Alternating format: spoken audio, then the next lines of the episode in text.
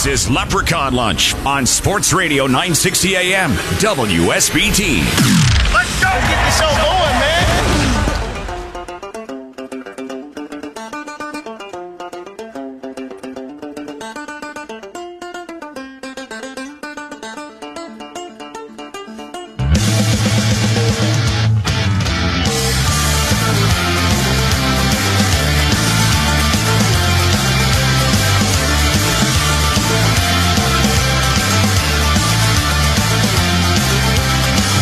Put on some cleated jig dancing shoes. Or something like that. It's Leprechaun Lunch, Sports Radio 960 WSBT. It is brought to you by the fine folks at Legacy Heating and Air. Ask how you can get free maintenance for life and save like a champion today. Also by South Bend Orthopedics, trusted in the community for over 75 years.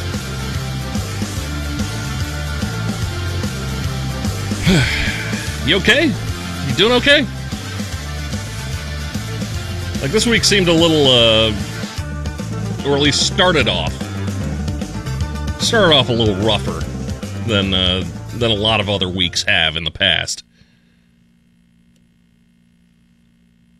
Like Saturday, like you know, you know, we good? Everybody good? Okay. I don't mean on like some sort of acquaintance level, you know. I mean, you could come walking into this room. I have no idea who you are, but uh, I, I mean, like you know, up up in the head, up you know, psychologically. I know the I know the ending of that game sucked on a multitude of levels. Did you listen to the post game show? You never want your team to lose like that. I don't anyway. If my team's going to lose, I would so much rather have them get their doors blown off early, or maybe at halftime. One of the two. I'd rather have it happen earlier though, so that you know I could I could just change the channel. I can prepare myself mentally, you know, at least start that. I don't want it to happen in like the last seconds of the game. You know what I mean? Baseball game, like like I hate it when the Mets lose in the bottom of the ninth. Hate it. This kind of multiply that by like 10.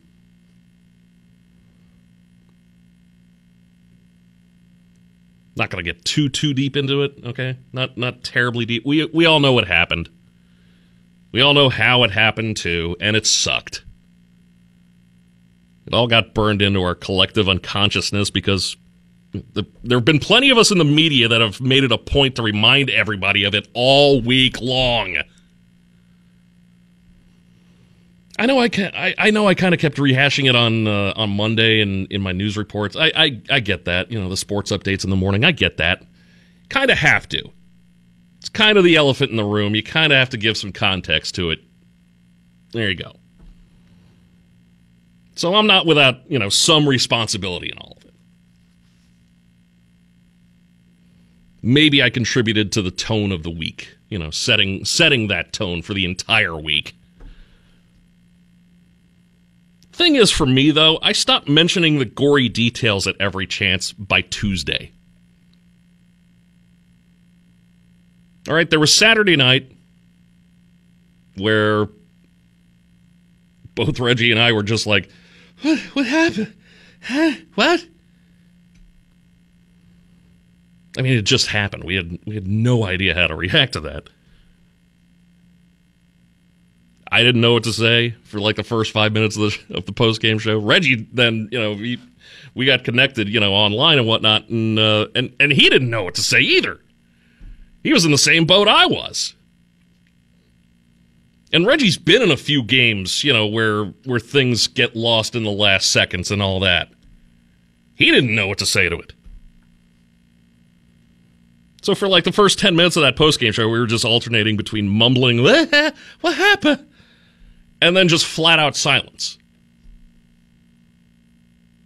I apologize if, if that's how if that's if that's like the first thing that that that you heard after that game as you were getting in your car, you know, heading home or whatever. Sorry. We were kind of just like you though. We were all just kind of like, huh, what? Huh?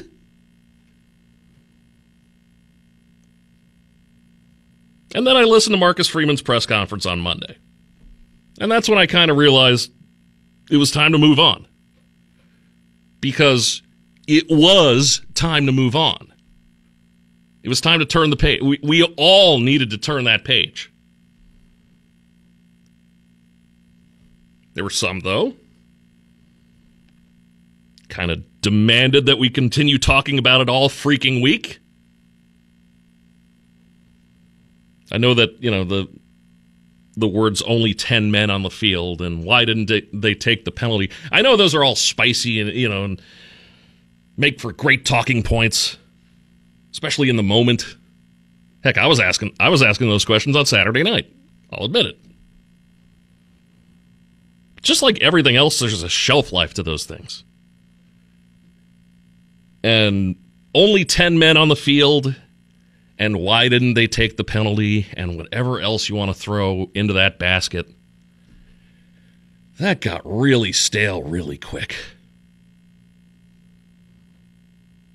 There's times when it's okay to move on quickly. I've I've I've come to realize this uh, through my travel. It, it's okay to let some things go really quick. No need to dwell on them. Saturday night, Sunday, we were all kind of licking our wounds, and, and, and that's fine. It continued, you know, into Monday morning. I know my Monday morning, I, I was still kind of in a fog from that game. But it needed to be done Tuesday. It needed to be finished Tuesday. Just done.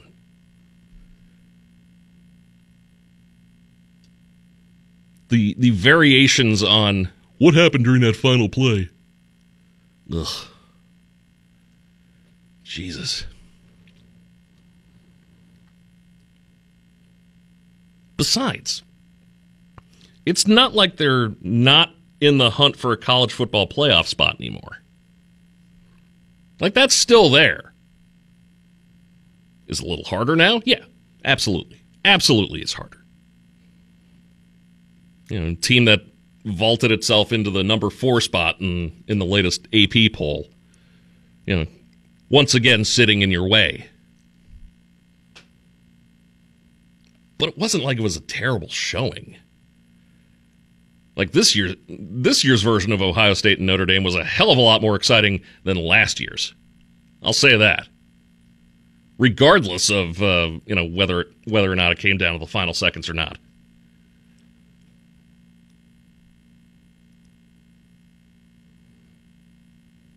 Like I said, a little harder to get to to the playoff, but it's still there. It's just it's it's just a little harder now.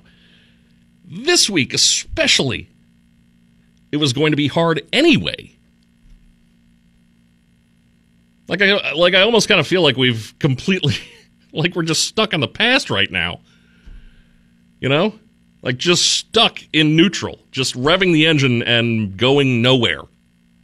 Duke's a really good football team in case you haven't heard.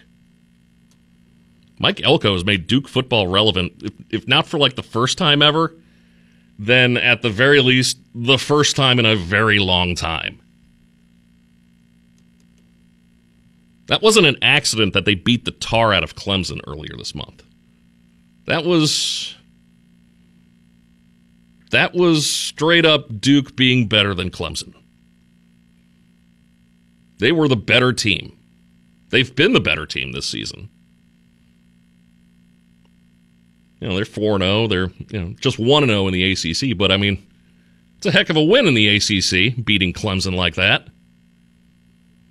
But still 4 0. You know, you're up there with Florida State. You're up there with uh, uh, with Louisville. You know, for the uh, for the for the conference league. I mean, it's it's a really good team. They're still beatable too. Duke's pass defense? No. It's kind of how I would describe it. Just, yeah. Their run defense? Wow. They got a front four, a front seven. They can do some things. That run defense is stout. The pass defense, though, eh. So because they have a good run defense, does that mean that Audric Estime can't go out and run over guys and hurdle guys and fly over people in the fourth quarter like he has been all season? No, not a bit. In fact, if the, you know, it, it's a pretty simple formula here. If the Irish want to take advantage of the pass defense, then some good runs up the middle, that's going to do it. Going to knock them in the teeth. It, it's going to give you like at least a couple more, you know, one one or two more seconds to get a big pass play off as the game goes on. Because you got to play the pass now if you're Duke.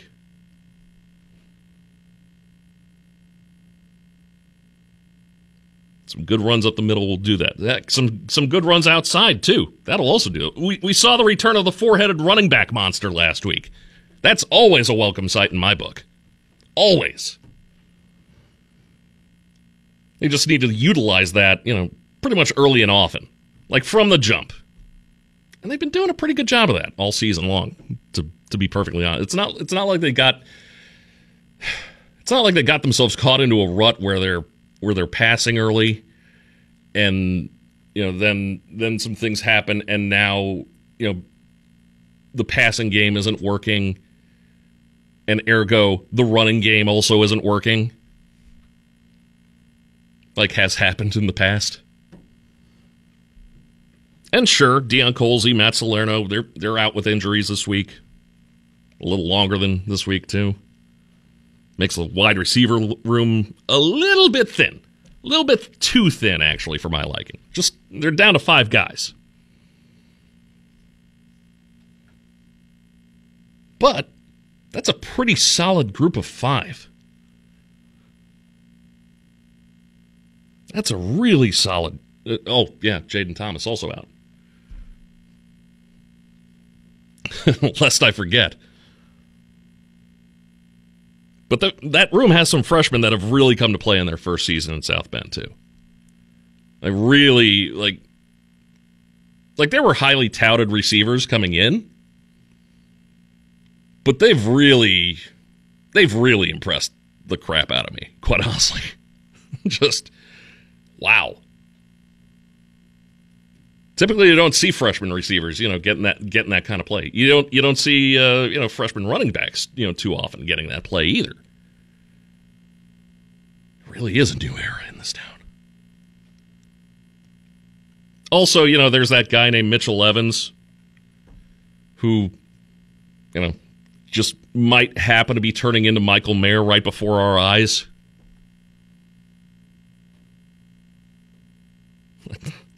some of the catches he's made this season, including you know that that one catch that he had against Ohio. Holy crap, man!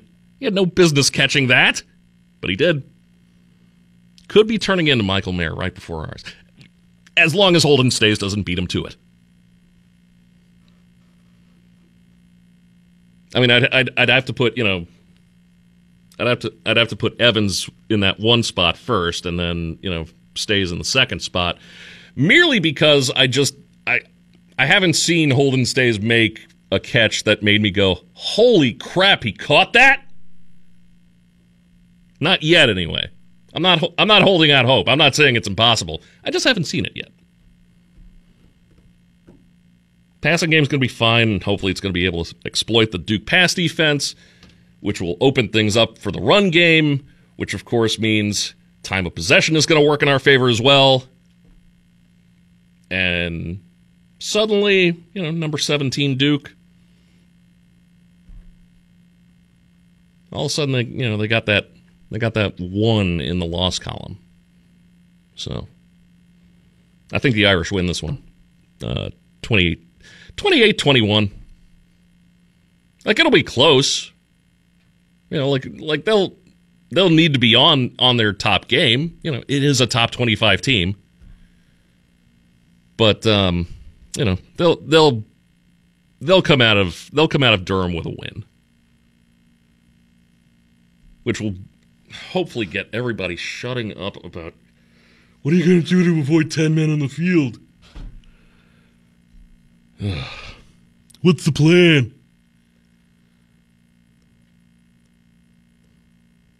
ten men on the field is a phrase that I can I can I can go years without hearing ever again. Just between you and me. So I think Notre Dame's going to win. What kind of a bet am I going to place for that game? I got that coming up in a little bit. Also, uh, some uh, you know look at some pro games too. Uh, some more of the college uh, schedule as well. All coming up. Uh, we'll uh, we'll hear from from Marcus Freeman his Thursday media availability. replay we'll replay that. Also, how are the coordinators doing? Like how how did they do this week? How are they doing? You know earlier. They okay? We'll find out. It's all part of Leprechaun Lunch. Sports Radio 960 WSBT. Sports Radio 960 AM WSBT.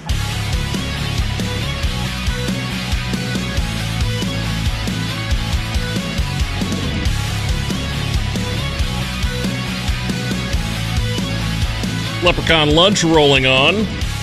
Tomorrow, our game day coverage gets underway starting at 1 o'clock. Got a, a, uh, repeat of Wake Up the Echoes, and then uh, at 2, we've got uh, Legacy Heating and Air Game Day with Tim Growl and myself. Leading things right off at 2 o'clock with uh, a little record holder, uh, Ian Book. Maybe you've heard of him. Ian Book going to be joining us at the top of uh, Legacy Heating and Air Game Day tomorrow at 2 o'clock. Then Darren, Eric, and Tyler all have the uh, all the last uh, minute analysis that you need before kickoff with game day sports beat starting at uh, starting at four o'clock. That of course presented by Bud Light. Then the network kicks in, and then hopefully, I've got my fingers crossed here. Reggie and I will be along, not going. The hell happened? With the official Notre Dame football postgame show. That's all tomorrow. So uh, getting getting started, er, you know, early in the afternoon and going late into the night, like uh, like we're going to have to get used to for the next month. In case you didn't, uh, in case you didn't hear, Louisville also a 7:30 kickoff, and then USC a 7:30 kickoff, and then thank God the bye week is finally here. One of two, though. So that's always a plus. That's always a plus. I wonder where, like Clemson, I think is the only game left that hasn't announced a time. That and Stanford, I guess. Um, I wonder where that Stanford game is going to fall on the schedule. Is that going to be? That going to be an afternoon game? Is that going to be a noon kickoff? Is that going to be a seven thirty kickoff? Where, where's that going to go? I'm not I'm not sure. Not sure even the uh, the folks at Clemson know, quite honestly. Um, yesterday, before getting on a plane and heading to uh, heading to Durham, North Carolina, Marcus Freeman talked with the media. Uh, here is that conversation, starting with our very own Tyler Horka. Hey, coach, I'll just get the uh, injury question out of the way right away. What is Jayden Thomas's status for this weekend? You know, I would still say he's questionable. Um, probably questionable, doubtful because he hasn't practiced yet this week. Um, he's been running, just trying to, to see how his hamstring's going, but he hasn't been able to go full speed. So, not ruling him out yet, but we got to see what he can do today and maybe a little bit tomorrow. The, the thing about it being a night game, you know, we'll see how it really heals, but he has not practiced um, full speed this week.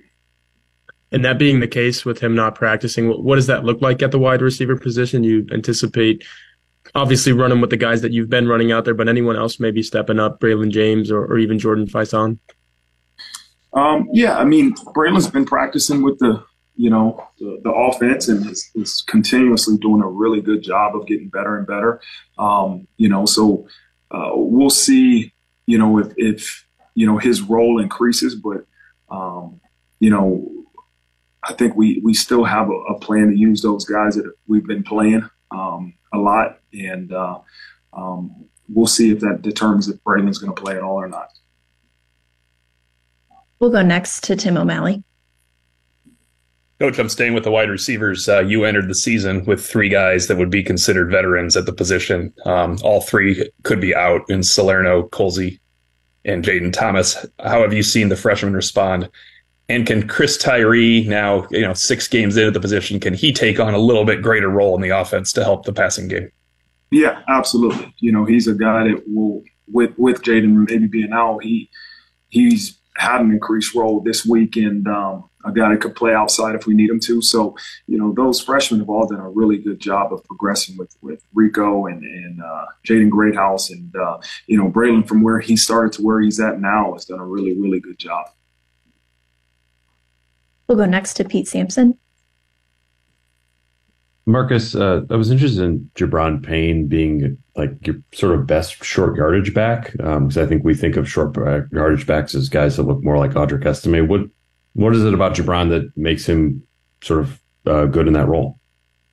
You know, I think the biggest thing about Gi'Bran is he's so dependable. Um, you know, very few errors uh, on his part, and um, he is a guy that's consistent. You know, and and all those things that I think builds a lot of trust in coaches. And so, um, you know, he, he's done a, an excellent job of really just building that trust and really doing exactly what your coaches want you to do. And so ultimately, a lot of times in those short yardage situations or those really important moments, um, you're going to put guys in there that you truly trust. Now, that's not saying we don't trust the other guys, but I think that's just more credit to Gi'Bran and the job he's done in practice at really being detailed in terms of his job uh, job assignments.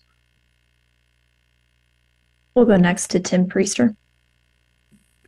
Marcus, you said you had a familiarity with Mike Elko uh, during your days in the MAC the the previous four years before he got there last year, they were minus 44 in the previous four years in uh, turnover margin. They're plus 16 last year and plus five this year. Is there a is there a common thread that uh, uh, that runs through his defenses that allows them to be so consistent taking the football away?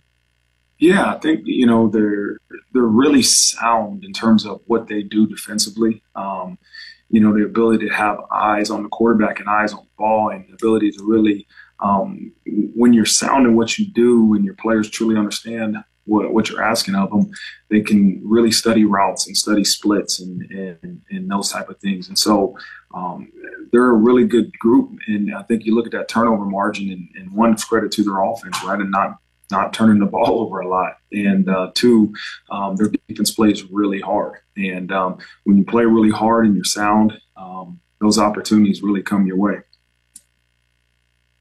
Next, we'll have Eric Hansen. Hey, coach, I got a couple for you. The first one is as you kind of go through the week like this, how do you measure and gauge whether your team is getting your messaging about you know, having the right mindset. My second question has to do with a couple players that have just not um, been with you yet in a game situation. Are you getting to the point with Eli Raridon, Nolan Ziegler, where this looks more probable that they'll redshirt? No, no, no, not at all. Um, you know, Eli it, was is practicing with us now, and um, really gaining the confidence that uh, um, he needs to be ready to go. And so um, we have plans for him as long as there's no setbacks to be ready to roll next week. And it was good for him. To, this week was about trying to get in football shape, and um, it, it's it's a lot easier said than done when you haven't really um, taken meaningful reps throughout the first couple weeks of the season. And so he really has done a good job this week of trying to you know, get that um, the win that it takes to to to you know really sustain the things we ask him to do um, as a tight end. But uh, it, he's trending really in the right direction. And Nolan, it was great to have him back out there this week. Um, he, he's progressions into some scout team and uh, you know individual drills, and um, he's on a track to to return. Um, and so, again, as long as there's no setbacks with those individuals, both of them, I could see, you know, Eli for sure. Um, hopefully next week could see him in there, and then with Nolan, we'll see how you know at the end of this week how he continues to progress. But he is really trending in the right direction. And then the, oops, and then the question about the psyche, how you gauge that. Oh yeah, just you know, I really you, you evaluate a couple of things, right? Is that's practice, right? And, and are they practicing um, with the intentionality that you're looking for? And um, we've had two really, really good practices, spirited practices, really um, attention to details, and those things that we look for that that tell you, hey, if, if we are lacking focus, it'll show up in practice. And so um, I'm really pleased with the way these guys have really focused on um, really improving the way we practice, improving, um, you know, again, our overall team. And that's the, the message has been like every week we have to get better. Well, how do we get better? We got to understand where we're at and what we have to do to get better and then go do it on the practice field. And so, um, and the other part is continue to preach the right message to them, continue to say the right things to them because you know, there is noise everywhere, right? And, and we got to make sure that the noise we're saying and the message we're driving as a coaching staff is so loud that our players really focus on that and understand it in the midst of hearing other things and, and paying attention to other things. And so um, I feel really confident um, going into a Thursday of where the, the mindset of this football team is. We'll go next to Jack Soble. Hey, Coach Freeman. Uh, on, on DJ Brown, we talked to him for a while. Uh, on Tuesday, uh, and you know he, he sounds like someone who's really you know ready to ready to bounce back from uh, from Saturday. I'm, I'm curious like how he's been with that behind the scenes, and you know what what kind of veteran presence and leader on on their on their defense is he? Um, DJ's uh, uh, a great player for us, um, a great leader, um, and as a guy that takes accountability for for his mistakes and and you know, I, I want all of our players to have that same mindset as DJ um, in terms of that we own our mistakes and we we really attack them and we fix them and you know it doesn't affect the way we prepare this day for the next uh, opportunity we have and so DJ is is is almost like a version of a quarterback out there you know and, and he helps with the communication gets people lined up and uh, we are a better defense because of DJ Brown and having him on this team and, and on the football field. We'll go next to Sean Stires. Marcus, I'll throw one more injury slash receiver question at you. You talked about Deion Colzie earlier in the week having the scope. Has he had the scope, and is his prognosis any different now? Uh, no, it actually happens today. He's getting uh, he's getting his knee scoped today, and then uh, we'll have a meeting with the doctors to see. You know, we have an idea of, of you know what is wrong with his knee. It's just that we got to get him to feel better, and part of that is to you know, scope and clean it out. And so, uh, um, you know, I think it's going on now. Maybe I think it's, happening as we speak. And so, um, we want him to get rest and, and, and, start his rehab process, and then we'll reassess where he's at mentally and, and physically um, when the time when the time comes. So that's Marcus Freeman yesterday. A little bit different vibe than, uh, than Saturday night and Monday. I will say that. Uh, Here's his uh, two coordinators. First Gerad Parker, then Al Golden. Coach, what did you just kind of learn about your offense on Saturday? Well, I think, um, you know, I'm reminded and, and, we're reminded as a staff um, what warriors we have on our offensive side of the football and, and this entire football team. Um, the way our guys grinded, um, what they went through to perform um, relatively overall very well and play in a, in a very um, huge environment. What an environment that was for this place. Um, it, it, was magical. It really was, and couldn't be more proud of our guys. Um, we're all disappointed, but you still be very proud of who you're around, who you're with, and who you fight with every day, even in times of struggle. And and that's what we are as a staff. That's what I am as a coordinator. Just proud of our guys and, and believe in even more in them as to what we can continue to grow to be. That's the truth. And then with JT and Colzie banged up, I guess does that promote Braylon James up to varsity? And what have you kind of seen from him this fall? Yeah, Braylon's still growing. He's in the growing process, right? It's a bumpy road getting better, and he's done a great job. He's really taken steps and improving in practice the last couple weeks. Um, he's continuing to mature and be in that process as he learns how to take meaningful reps, and we'll continue to help him get there. Coach, how, um, I guess, when you look at what Audric Estime in the game, you can say, is it this, how, I guess, trying to figure out how to word this. How uh, satisfying, I guess, is it to say I can take Audric Estime out the game and nation's leader rusher and throw in Devyn Ford, Ron Payne, Jeremiah, you know, and still get positive yardage against a really good defense? Yeah, a great defense. And we believe in our guys, you know, and we think that really the efficiency and what Odd has done this year, along with the rest of our, our backs, is because we've been able to keep them fresh, to keep them rested, to keep hits off them that are unnecessary, and sometimes they are necessary. But um, our guys have been able to rotate each other and stay fresh, and we've been very efficient. And it's also allowed us to attack people different ways. Everybody has different skill sets in that room, and it's our job as a staff to continue to find ways to put them in the best spots that they can be the most efficient. And uh, Deland's done a great job with that group and our run game and how we attack it with our staff has done that. We have to continue to do it because that's how we start. And then the uh, moving on to Duke, uh, facing another defensive-minded coach, a Yeah. guy who was a DC here and at Texas A&M. You know, what are your thoughts going into this game? Um, what are you seeing that you like? Uh, Yeah, well, it's a ton of respect for them. You know, it's right back to, to attacking a top five defense. Um, they're great at every level of their defense up front, second level at backer, they're back end. There two special players back there that rotate and make fits for them. Um, they show up on tape everywhere coming from the roof and blitz fits and all those things. So, tremendous amount of respect. It's a tough challenge on us again. Um, and you know, there's no rest. There's no rest time for us. We have to get prepared, make sure our guys are ready to go because this is going to be a tough task down there. Uh, the emergence of Mitchell Evans, you know, how well he played in that game. Not, I guess, not emergence for most of us, but probably for the world. But um, how he played in that game and the big catches he made late. Yeah, um, would be no surprise to us here in what we know. Maybe some to, to that don't, but have high expectations for him. Um, I think it'd be fair to say he's played an extremely high level this year. Sometimes the ball doesn't find you in game plans, um, and that, that's unfortunate sometimes because you try to find ways, and then it does. And when it does, you can see how special he is. But he's really showed up in his run fits and how he's played for us this season um, to date, and really proud for him. And it was good to see him show up on a big stage. What challenges does that two back set present defenses? Well, if you think about it, a lot of things, eh, there's a lot of things that are all found in game plans for a defense on back alignments and those things. So just in its very easy fundamental core, like when you add a back into that, it's kind of, it makes the things more challenging on how they fit you and how they can line up to the back. So at its very least, I think it's just a, a thing that helps you with two backs to be able to find different ways to mess with their fits and hopefully make it harder, um, especially when you're trying to prepare for guys that are really good. And that's, uh, that's who they, they are here too. I asked Coach. Last one, okay. Last one.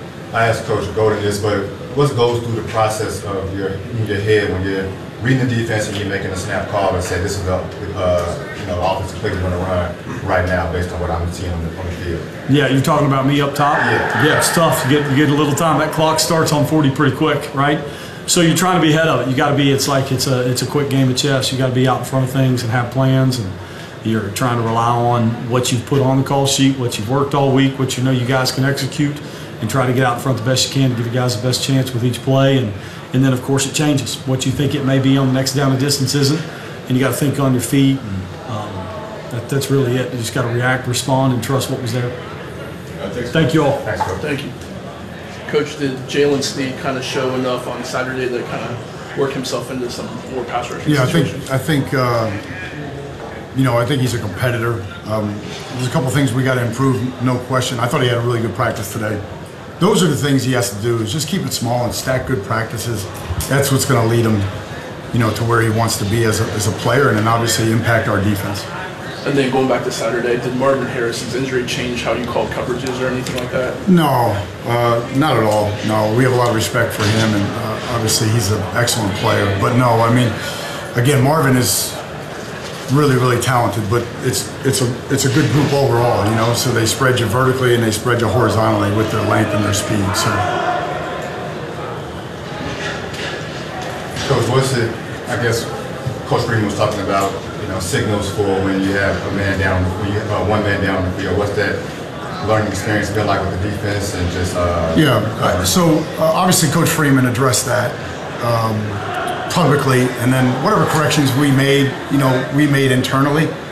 And as it pertains to anything defense uh, for the 2023 Irish defense, I mean, the buck stops with me. At the end of the day, um, if there's lack of execution or miscommunication or, or anything uh, that that takes away from the, the, the execution and result that we want, uh, that's my responsibility.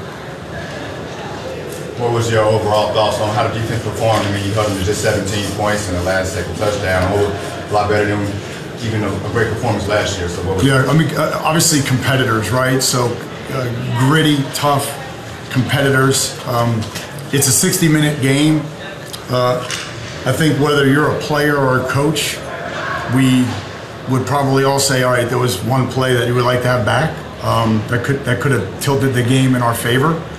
Um, and at the end of the day, I, I, need to do a better job with the two-minute defense, and, and we need to execute better, uh, and that starts with me. So, um, proud of the effort. Uh, obviously disappointed the way it ended, but not a not discouraged at all. I mean, just an, you know, just an incredible effort by those guys, and and um, the thing that is refreshing to me, and obviously um,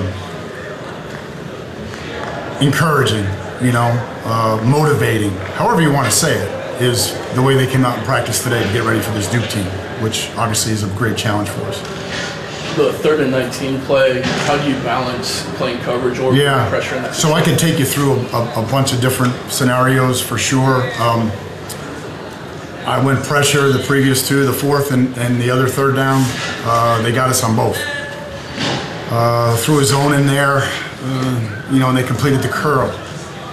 So, um, you know, we got to do a better job coaching it. We got to break on the ball better. Um, we got to get that ball on the ground, you know. So, um, you know, we, we, we, look at everything. Um, what I didn't want to have happen was, you know, we're, we're throwing a 50-50 ball in the corner to a great player. And um, so that was unfortunate. It's like, you know, like I just said, you know, in, in a game like that, you, you know, you don't sleep after it because, you know, what if I tried this? What if I called it? No different than you, than you do. Um, but just, you know, we had tried three different things um, and uh, came up a little bit short. And then obviously on that one, we got to coach it better for the players. Coach, kind of take us through, uh, I guess, in a prolific offense like that, the mindset of how snappy you know it is to call a play and read what they're doing offensively and make the call for your defense. Like what goes through your mind? Yeah, I think you know try not to look at the call sheet. Um, as much as possible uh, against a, a, team like that, and be no different this week with Duke. Um, Duke, uh, th- their quarterback does a great job. They'll get into tempo at any point in the game two very talented running backs, uh, excellent receiving core, quarterback can distribute and run. So, so we're facing the same thing this week, you know, uh, and that is that they could jump into tempo like last week, and you know we got to have our cleats in the ground and execute. And uh, I got to do a better job getting the players, uh, get, getting them ready to do that. Do one more. Kind of what we talked about this with Freeman. Um, four 7:30 p.m. games, back to back to back to back. You know, thinking about the logistics of that, or just the you know how to treat how to does the body. How how were your thoughts? No, I don't. I don't. Coach Free's got a great plan. First of all, with in terms of practice, um, in terms of their day off schedule, in terms of travel.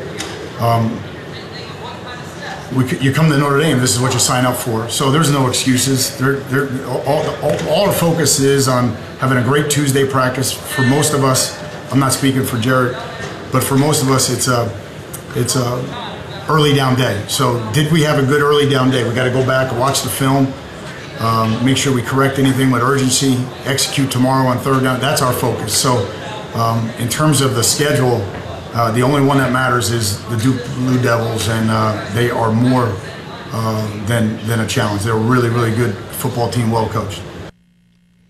Agreed. So uh, that was Gerad Parker and Al Golden in order, offensive and uh, defensive coordinators for Notre Dame. Before that, had Marcus Freeman Zoom. Uh, one thing, it they've been preaching a lot of positivity um, this week. You know, trying not to trying not to get on guys like they've like the coaching staff has just been getting out in front and saying, yeah, what happened Saturday, that's on me. What happened against Ohio State, that's on me. I'm not to lie, I wasn't very used to that.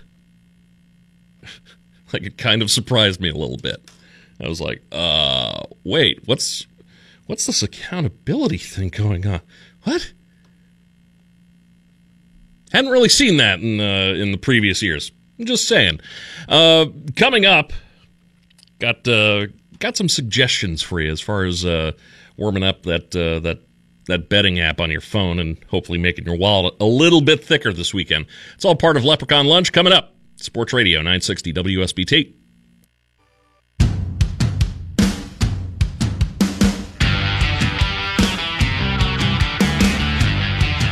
Leprechaun Lunch brought to you by Legacy Heating and Air. Ask how you can get free maintenance for life and save like a champion today.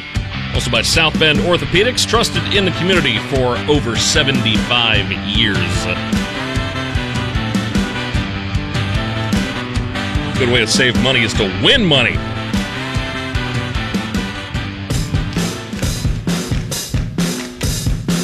Follow that logic, right? Let's start with uh, let's start with the college uh, college side of things.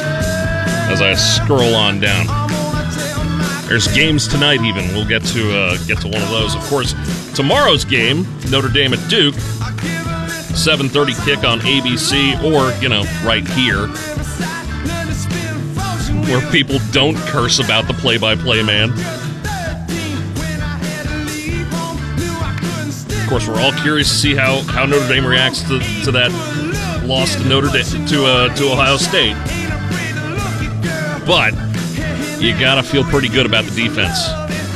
Still gotta feel good about the defense because they gave up just 17 points to a full offense full of future NFL players. Duke doesn't really have that on their offense. Just saying. Quarterback's good. Don't, don't get me wrong. Quarterback's good. Riley Leonard, he's good. He's good. But, you know, top to bottom, good defensive team, absolutely. Mike Elko, you know, defensive coordinator formerly here, Texas A&M. I mean, he he he has coached some really good defenses. All right. Of course, Notre Dame's defense speaks for itself too, which is why I think this is this game's coming in on the underside. Last time I checked, it was at 53, so uh, 28 to 21, like my final score. That's, that's 49 points. Yeah, I think uh, I think Notre Dame and Duke comes in on the underside. That's going off at uh, at minus 110. USC at Colorado. This point total is absolutely ridiculous. That's a big noon kickoff, by the way, on Fox tomorrow. If um, if you drew like hundred paths on a chalkboard to how this game ends, ninety-nine of those lead towards the under. And I'm pretty sure that a really big part of why that leads to the under is because the point total last I checked was 73 and a half.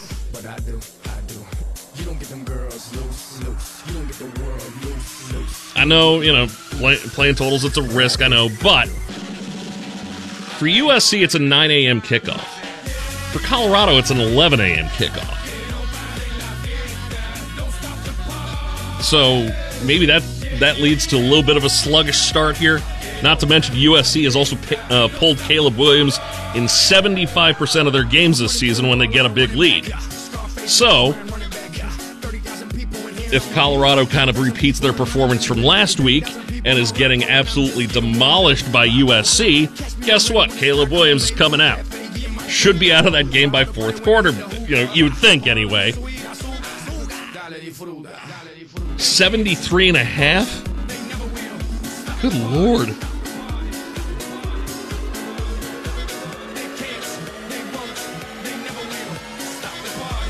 Shit, that seven. I, I can't get over that number. Like, why would? The, I, why does Vegas do anything? Quite honestly. Six o'clock kick on ESPN has LSU at Ole Miss. Early week betting signals were conflicting. However, significant money uh, started coming in on Ole Miss on Wednesday. Let's face it, LSU is overvalued. Okay, so they beat Grambling and a bad Mississippi State team. Woo! And they also didn't cover against Arkansas and, and Florida State.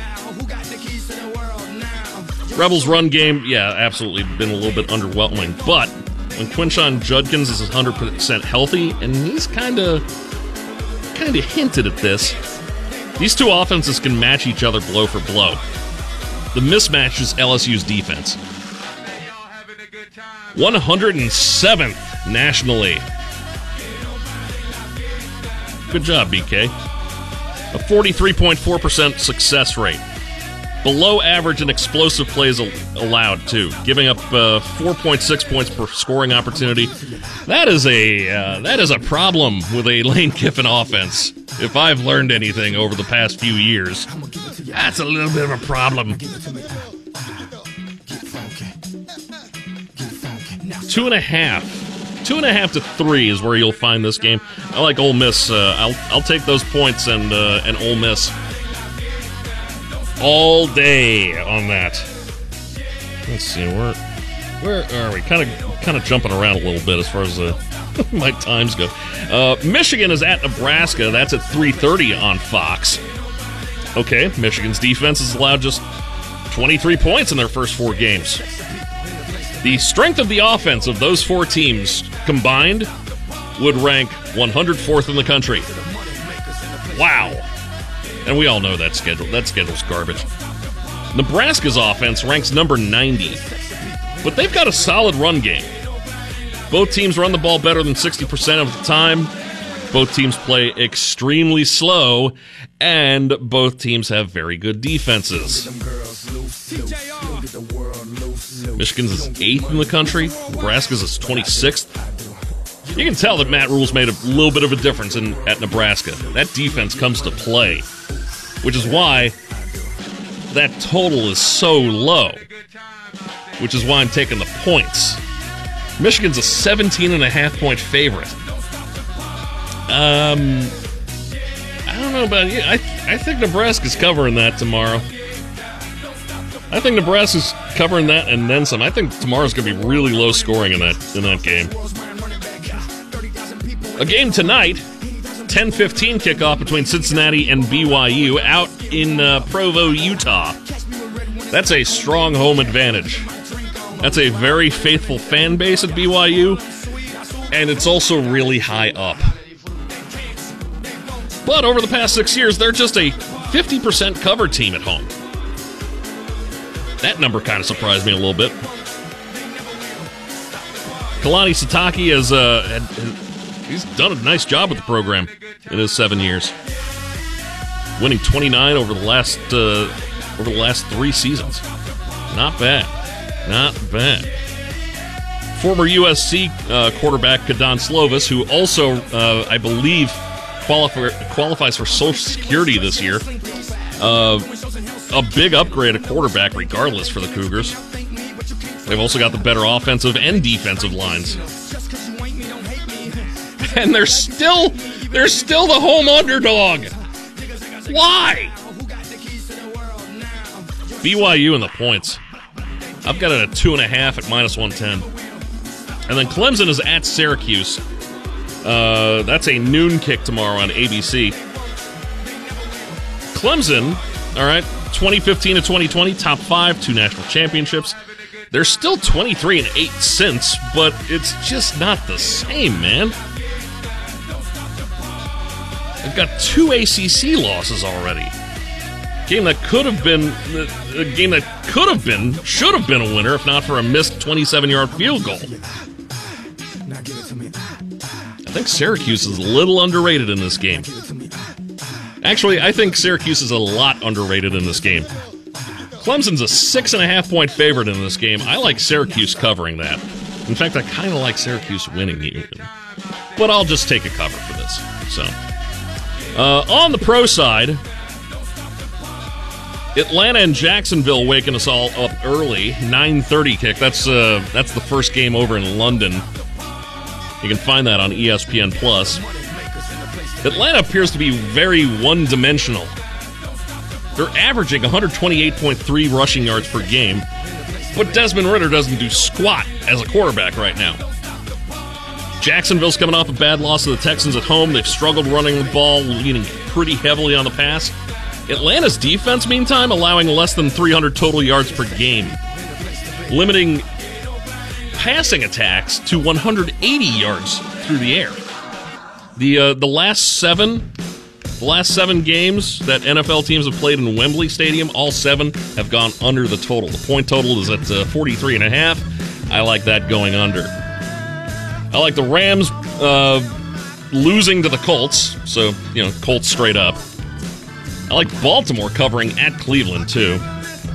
Ravens' injuries look like they caught up to them, but they actually played well in that loss. If it wasn't for four 53 plus yard field goals, Jiminy Christmas. But they get Ronnie Stanley back. Tyler Linderbaum's back. They've been practicing all week. They've got Lamar Jackson's mobility. That pass rush for the Browns, it's good, but man, they're they're going to be gassed by the end of that game. I like Baltimore covering the three points, and then Miami at Buffalo, which probably should be a primetime game. That's a one o'clock kick.